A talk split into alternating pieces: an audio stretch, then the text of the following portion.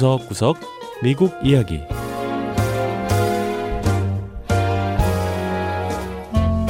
미국 곳곳의 다양한 모습과 진솔한 미국인의 이야기를 전해드리는 구석구석 미국 이야기 김현숙입니다. 사람이 다른 사람을 위해 줄 수 있는 것이 여러 가지가 있습니다. 돈과 같은 물질이나 시간 혹은 사랑을 줄 수도 있지요. 자, 그런데 자기 몸에 흐르는 피를 다른 사람에게 나눠줄 수도 있습니다. 바로 적십자에서 진행하는 헌혈을 통해서인데요.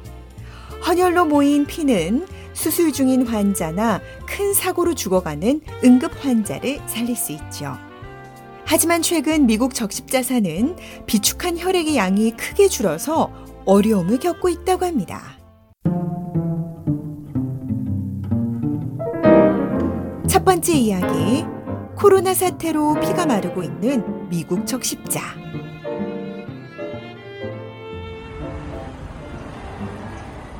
미국 적십자의 워싱턴 DC 헌혈 센터.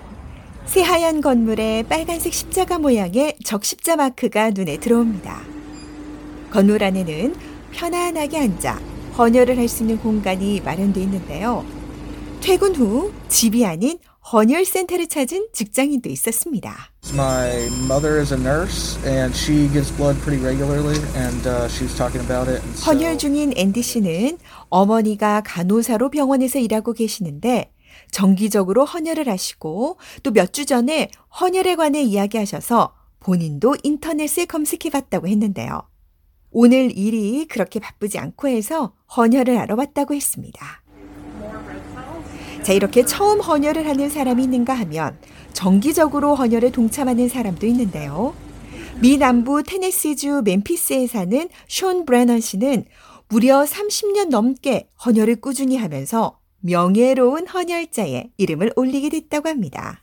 It started when back in the 1990s, a coworker was heading out at lunch, lunchtime, and we were just talking. 브레넌 씨는 헌혈하기 시작한 건 지난 1990년대부터라고 했는데요. 직장 동료와 함께 점심 식사를 하러 나간 자리에서 그 동료가 헌혈하러 갈 거라고 말했다는 겁니다. 본인은 그때까지 헌혈을 한 번도 안 해봤던 터라 동료에게 헌혈에 관해 이것저것 물어봤고 일주일 뒤에 예약을 잡고 헌혈을 했다고 하는데요. 첫 헌혈을 한 이후 너무나 뿌듯한 기분이 들어서 다음 예약을 또 잡았고 그렇게 30년을 하다 보니 500번째 헌혈하기에 이르렀다고 했습니다. 자, 이렇게 주기적으로 헌혈에 동참해주는 미국인이 수천 명에 달하지만 현재 미국의 혈액은행들은 특정 혈액형의 경우 비축량이 많이 모자란 실정이라고 합니다. 미국 적십자에 따르면 지난 8월 헌혈자의 수가 10%나 줄었다고 하네요. We are at the lowest levels of inventory for this time of year since 2015. 바이안 And we 라스키 have 미국 적십자사 의학 담당 국장은 현재 혈액 비축량이 지난 2015년 이후 최저 수준이라고 설명했습니다. 또 혈액 비축량은 5일 분량이 이상적이지만 일부 혈액형의 경우 비축량이 하루분도 채되지 않는다고 했습니다.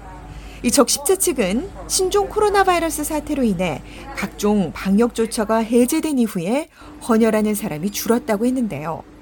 장기간 집에만 있던 사람들이 그간 하지 못한 활동을 하느라 헌혈에 대한 관심이 크게 줄었다는 겁니다.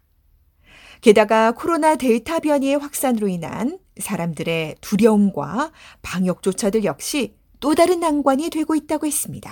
You know, we collect at high schools, colleges, sporting events, businesses. 라스키 국장은 보통 고등학교나 대학교, 스포츠 경기, 상점 같은 곳에 찾아서 헌혈 운동을 벌이는데 공공장소에 대한 코로나 방역 조처의 변화는 헌혈 활동에도 영향을 줄 수밖에 없다는 겁니다.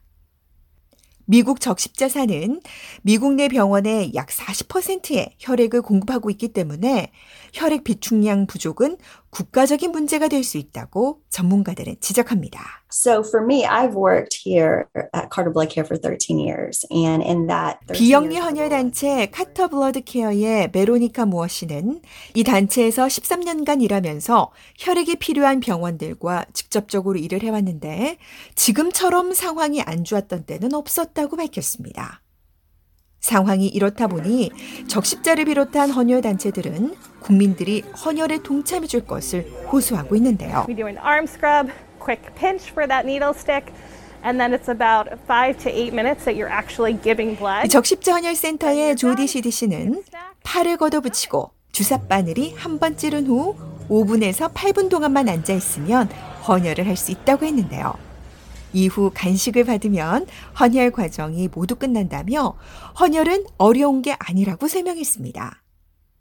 이 적십자 측은 미국인들이 일상으로 돌아온 만큼 다시 헌혈에도 동참하길 바란다며 적십자 역시 생명을 살릴 수 있는 혈액을 병원에 공급하기 위해 계속 매진하겠다고 밝혔습니다.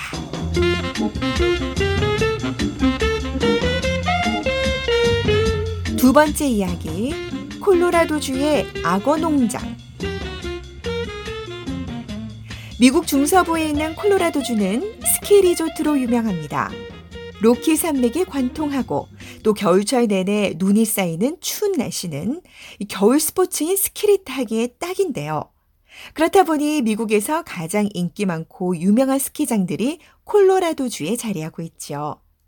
자, 그런데 콜로라도주 중남부 지역에 가면 더운 지방에서 자라는 악어들을 만나볼 수 있다고 합니다. 악어들의 낙원으로 불리는 콜로라도 악어 파충류 공원이 있기 때문이죠. I've been around alligators uh, most of my life, and I've been around caiman. 다섯 살 때부터 지금까지 평생을 악어와 지냈다고 말하는 제이 영 씨는 콜로라도 악어 공원의 공동 소유자인데요. 어린 시절부터 부모님이 악어 키우는 걸 도왔다고 했습니다. 제이 씨 부모님은 지난 1977년 콜로라도주 모스키에 물고기 양식장을 열었다고 하는데요. 콜로라도주의 겨울은 춥기로 유명하지만 온천이 나오는 핫스프링스 인근에 있는 모스키 지역은 1년 내내 물고기 양식을 할 수 있는 최적의 환경이었다고 합니다. We're the oldest tilapia farm in North and South America.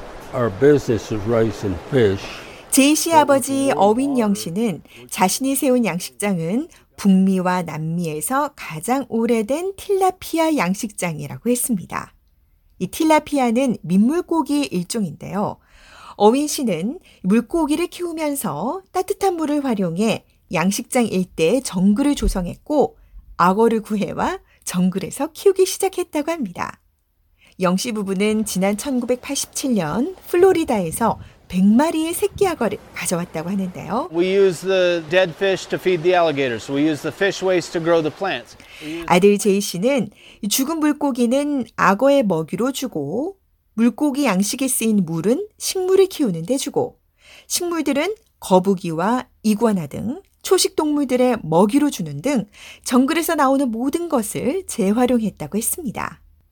이렇게 성장해간 악어 공원은 결국 유기된 파충류들이 와서 지내는 피난처가 되기도 했는데요. We currently have about 250 alligators here.